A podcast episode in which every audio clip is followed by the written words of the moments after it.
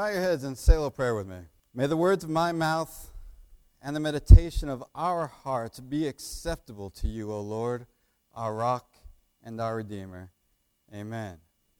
It is good to be with you all this morning and get to worship and get to share with you all. It's, it's a pleasure to be asked to get to share a message with you. I've been always uh, am humbled and uh, appreciate this opportunity to sort of think and delve into the Word and think, reflect on what we've been talking about, especially this week of all weeks, because this week, what we're doing this week is wrapping up a series called Real, right? We've been spending the last seven weeks, believe it or not, seven weeks thinking about what it means to be real, right? We've been using the book of James as a guide, right?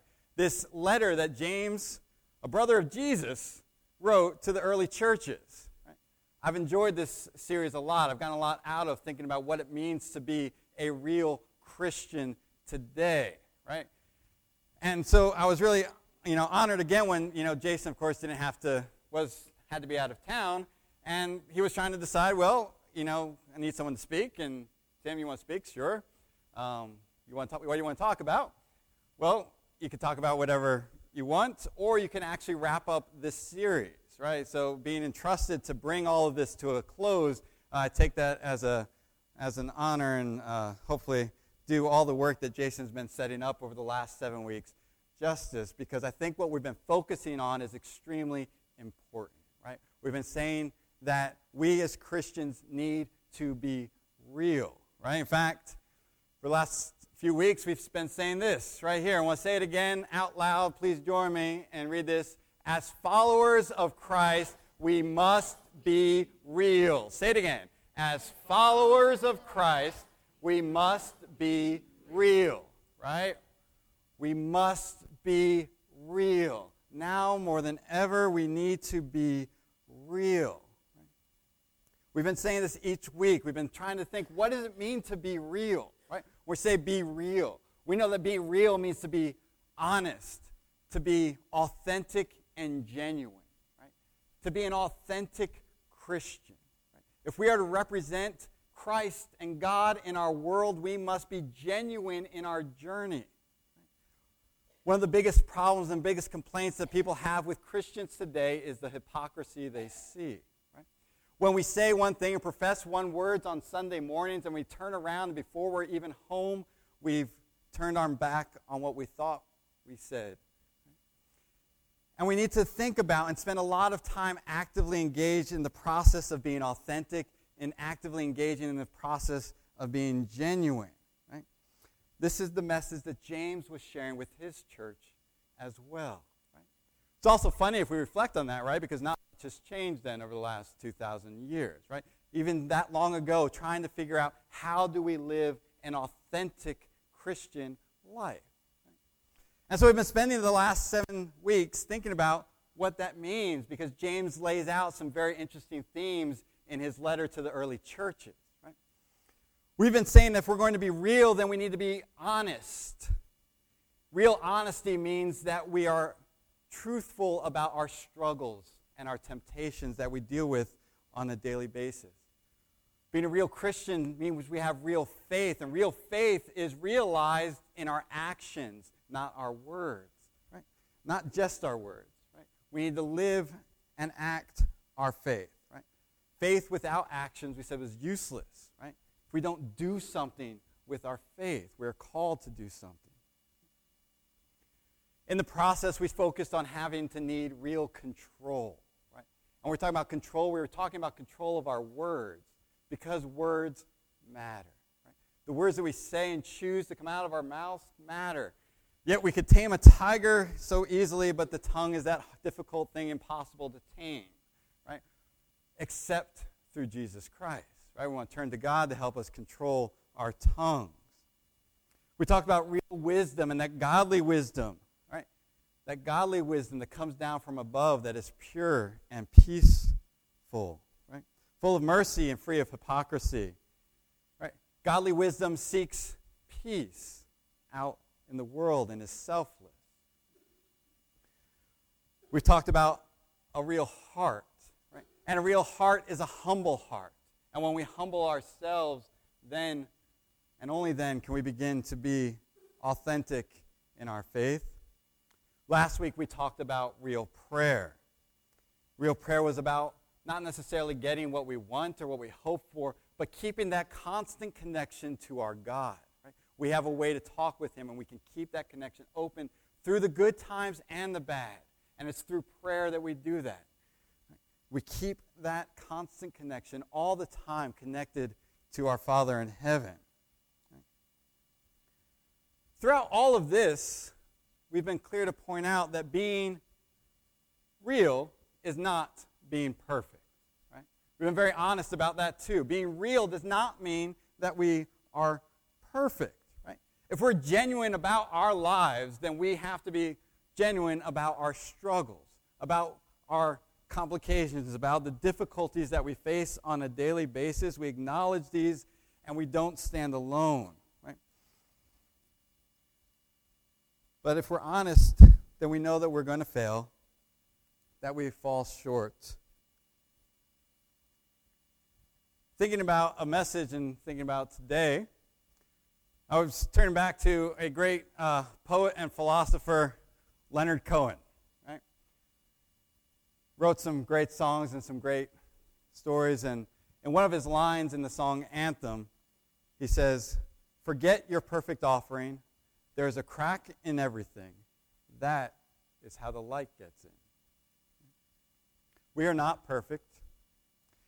Even now, with 40 years of wisdom, right? This last week I finished 40 laps around the sun. And during those 40 times around the sun, I've learned a lot. And the older I get, the more I realize I know very little. Right? What I do know is that we're all broken. Right? We all have cracks. There are cracks in everything. But those cracks, that brokenness, is essential because it's through those cracks that light can come in.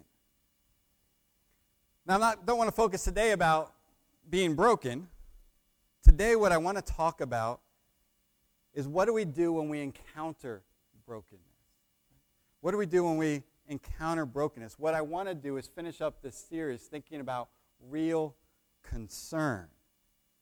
I want to talk about real concern, right? Now, we get concerned about a lot of pretty trivial things in our lives, am I right? right? We get wrapped up and consumed with some pretty small things. In fact, when I was thinking about this, I was remembering that story of Martha and Mary, right? Who were having Jesus over for dinner, right? Jesus coming over to their house, and as the process of having Jesus there, Martha's running around trying to handle all the arrangements and get things organized, making sure everything's perfect. Right? I can only imagine what I would do if Jesus was about to come over to my house, right? Dining room table's a mess, the laundry's all over the place, the food refrigerator is completely empty, right? What would I get wrapped up in in thinking about that? Right? In the process, Martha, who's running around, looks over her sister's been sitting there listening to Jesus the whole time, and Martha looks up to Jesus and says, Jesus, please tell Mary to come help me. Need some help here. Right? Jesus turns to Martha. Martha, Martha, Martha. You're worried by distracted by so many things when there's only one thing that you need. It's keeping that one thing in front of us. Jesus doesn't want us to be concerned with these trivial things. He doesn't want us to forget what is important, our relationship with God. Right? He was pouring this out to Martha. Right? Yet it's so easy to be distracted, isn't it? It's so easy to be consumed with all the things, whether it's food or drink or games or movies, the internet, right? I think, you know, maybe a modern telling of this story, Martha would be updating her status on Facebook and not realizing Jesus was sitting right next to her, right? We can get consumed and distracted by oh so many little things. There are cracks in everything. We see brokenness all around us. And while brokenness is a way for the light to come in, it's not the only thing that's trying to get in. Right? Those chips and those cracks and those gullies are filled, can be filled with darkness as well. They can be magnified through loneliness, bitterness, and hatred. Those cracks can separate us from God if we let them. James ended his letter expressing his real concern. His real concern in the way that we respond with our brothers and sisters as they struggle in their faith. He writes at the end, the last two verses of his letter here from the message My dear friends, if you know people who have wandered off from God's truth, don't write them off. Go after them. Get them back, and you will have rescued precious lives from destruction and prevented an epidemic of wandering away from God. James was concerned about a very real problem. The people of Jesus were wandering off. They were learning about him, knew him, accepted him, yet, as life is, right, became occupied and distracted with the concerns of the world and we're wandering away. James warns that this epidemic can result in destruction. I'm always amazed at our God and how much He loves freedom. Right? Our God loves freedom more so than I think I would if I was God, right? Because He created a free world. Right? We are free. Right? We are free to think about whatever we want. We're free to do whatever we want. He didn't make us subservient or mindless beings. Right? He created a free world, and by being free, He gave us choices. We are free to follow God. We also have the freedom to love ourselves and the things and objects of this world more. We are free to do that. James is concerned about those wandering away from God's love. He's speaking again about those who've known God. Right? He's talking about Christians who know God, have joined the Christian movement, but have turned away. And he's very clear about what we should do when we see a family member walking and wandering away. We're to go after them. Right? Don't write them off. Don't forget them. Go after them. Right? And in doing so, we can save them. Right? Get them back and know they will be rescued. Jesus had another brother named Jude who also wrote a letter in the Bible. In fact, at the end of Jude, in his short little letter, and one thing I like about James and Jude is that you can sit down and read them very quickly. Right? Jesus' brothers, though, in both of those letters, shared the same concern. At the end of Jude's letter, he writes, Save others by snatching them out of the fire, and have mercy on still others with fear. Or in the message translated, Go after those who take the wrong way be tender with sinners, but not soft on sin. The sin itself stinks to high heaven. Jude also says, Go after them and snatch them from the fire. Right? Both James and Jude exhibit a lot of concern, real concern, and encourage us not to just let those around us wander in the darkness, to fall off the path, but to pull them back.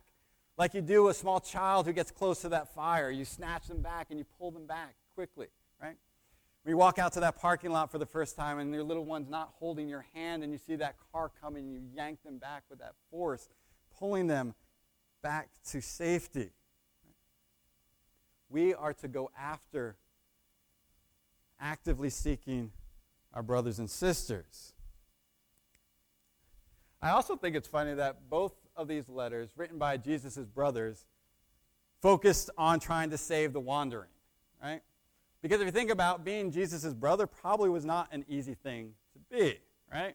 I mean, growing up, you can imagine mom saying, Why can't you be more like your brother? Sorry, mom, I'm not Jesus, right? If anyone's going to wander and not live up to expectations, it's going to be the siblings of Jesus, right? That's a pretty high bar to set. And both of them seem to be making sure that we remember to go after the lost. I'm sure both of them at some point felt lost, as we probably, and you and I, at some point in our lives have felt lost. we have struggles and temptations in our lives. And do you know who's fully aware that we have struggles and temptations in our lives? Jesus. Jesus, fully aware. If you have your Bibles and you want to turn to Luke 22, 31 to 34, right? Just a quick couple verses, but I'm going to reflect on a story, and let me set the stage for you, right? This is just at the end of what will be known as the Last Supper. Right?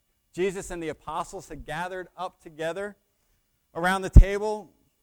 Jesus had just broken the bread and passed the cup for the first time. Jesus turns to Peter, formerly Simon, and in verse 31 he says, Simon, Simon, listen. Satan has demanded to sift all of you like wheat, but I have prayed for you that your faith may not fail. And you, once you have turned back, strengthen your brothers. And Peter said to him, Lord, I am ready to go with you to prison and to death. Jesus said, I tell you, Peter, the cock will crow this day, will not, will not crow this day until you have denied three times that you know me. It's a lot to unpack in those short few verses. If we think about it, Peter right, was extremely confident and strong in his faith. Right? When challenged by Jesus, Peter says, I am ready to go with you and follow you to death. I will follow you into prison. There's no place I will never turn from you. Lord. Right? Peter knows who Jesus is. Right? He has an advantage that we don't have today. He got to see Jesus. He saw the miracles. He stood there in his presence. He knew fully well right, who Jesus was. But Jesus also knew that Peter was a human, a person, a free will, and that Satan was going to sift him like wheat. Right? You think about sifting like wheat. Right? How we pass that wheat through the sifter, getting wheat, tossing and turning and flipping and turning upside down. That is what the devil will do. And Jesus is fully aware that that is what is going to happen in Peter's life. Peter says, No way. Nothing's going to separate me from you, Lord. I will follow you. And Jesus says, You won't. You're going to wander away. You're going to leave me. Jesus fully acknowledged that. Satan's going to sift you like wheat. I'm going to tell you to pray, and you're not going to pray. You're going to fall asleep. You will allow Satan to toss you like wheat and deny who I am three times. Jesus was completely honest and real with Peter's trials and temptations. And then there's a big but, right? There's a but though, right? Jesus didn't just stop there because he could have, right? He Said, I've told you there's no reason you shouldn't know who I am. You should do exactly what you said, right? But you're not going to. But you know what? I've prayed for you that your faith will remain strong, and when you return, when you turn back, strengthen those around you. See, Jesus knew completely that Peter would deny him. Right? You made no mistake of that. But he didn't give up on Peter. Right? He didn't say, Don't come back to me. That's it. I'm done with you. Right? You're going to deny me. But when you return, but when you return, strengthen your brothers and sisters. Jesus was praying for Peter the whole time, not letting go or walking away or turning his back on Peter, even though Peter turned his back and freely gave Jesus away, right? Turned him over, turned his back completely, walked away everything he knew and everything he declared. Peter gave up on Jesus, yet Jesus never gave up on Peter. That is good news. Not only did Jesus know Peter was going to walk away from him, wandering away, but Jesus said, when you return, strengthen your brothers and sisters. Therein, Jesus gives us a message too, right? When we wander away, and we will wander, because make no mistake, we will wander away. I've wandered. You could probably think of your own trials and times that you have wandered in your faith, right? Squandered time, relationships, money, resources. Right? You've known what was right, what you should say, yet you've chose to be silent. We've been sifted like wheat. But there is a way back to Jesus. Jesus always offers that way back. You're not forgotten or left lost. And when you come back, strengthen your brothers and sisters because you know what? We're going to need it. We're told that when we will come back, to go out and strengthen those around us. Because people matter to Jesus, people matter to God. You matter. I matter to God. All people matter to God, and there is nothing that He won't do to bring you to Him. There's no boundary that He won't cross to make those connections, to make sure that people know their Father in heaven. Right? We're thinking about crossing boundaries and trying to find those who may be lost. I always think back to one of my favorite stories, and that's a story about a woman sitting by a well. Not just any woman, a Samaritan woman. A Samaritan woman sitting by a well.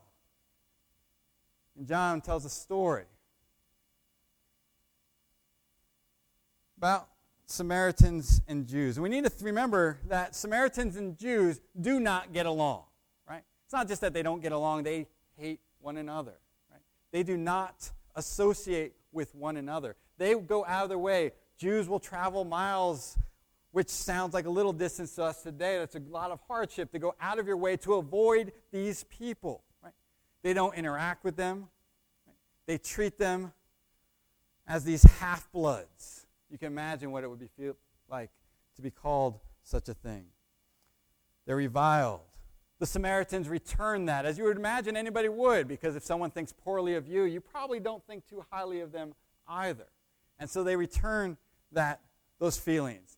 Jews and Samaritans did not interact with one another. But Jesus, a Jew, traveled straight into Samaria. Right? Traveled there by himself because those following him as other Jews would, avoided Samaria. Jesus went there, and in doing so, came across this well in the middle of a day. At the well, in the middle of the day, was a woman. And of course, that woman went to the well in the middle of the day because she knew that the heat of the day, there's not going to be anyone else at this well.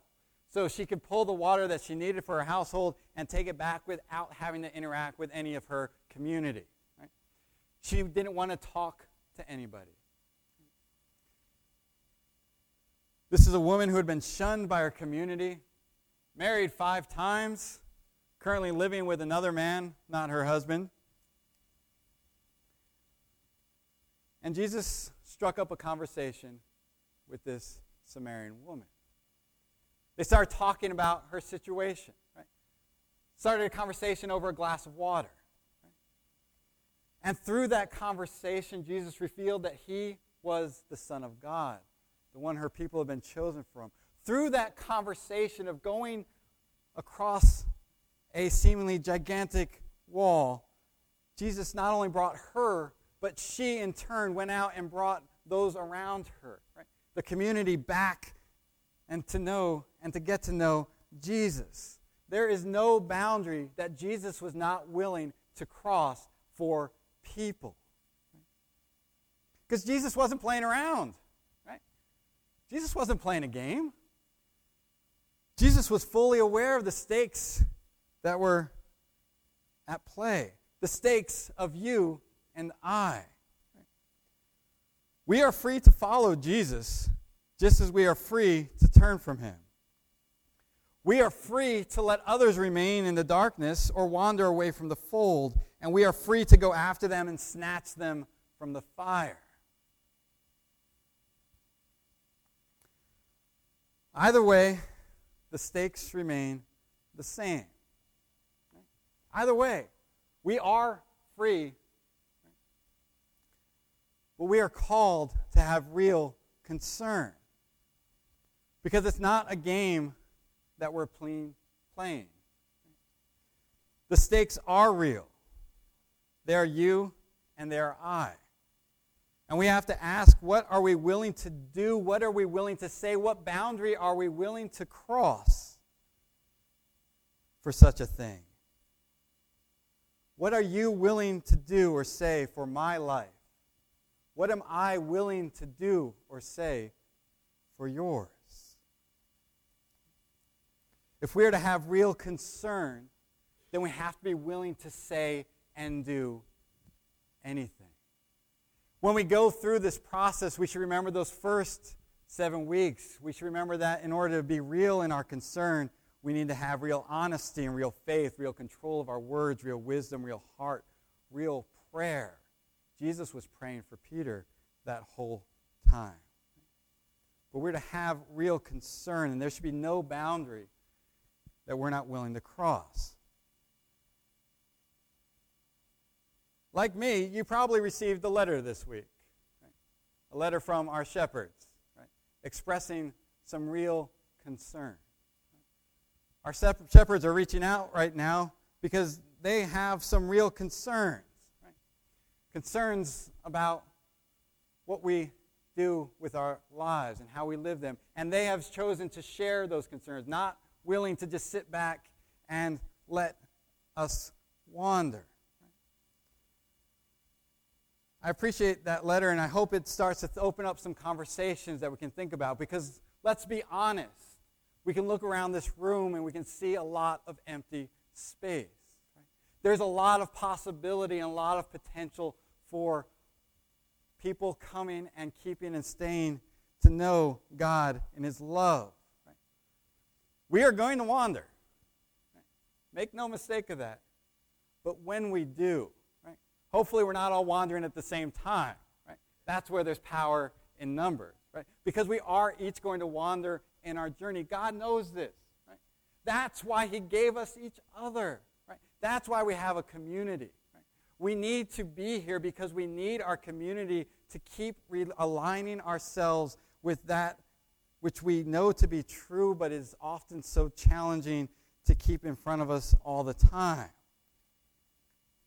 We need to be present so that we can serve one another. We need to be present so that we can be encouraged by one another. The reason I am here and the reason my family finds time, and it's not easy thing to do. Right? We'll admit that finding time to come out every Sunday and every Wednesday is not that convenient all the time. Right? I'll be honest about that. But we know that when we start wandering, other things start falling out of alignment. I know that when I start falling and putting other things first, that it's very quick before things start falling out of control because I'm not in control and I'm not putting God in control. As a community of Christ, we can support each other to help one another to remember that is God first. That He is here for us, that He loves us, and there is nothing that He won't do for you. There's no boundary. And should you wander, should you stray, when you return, strengthen your brothers and sisters.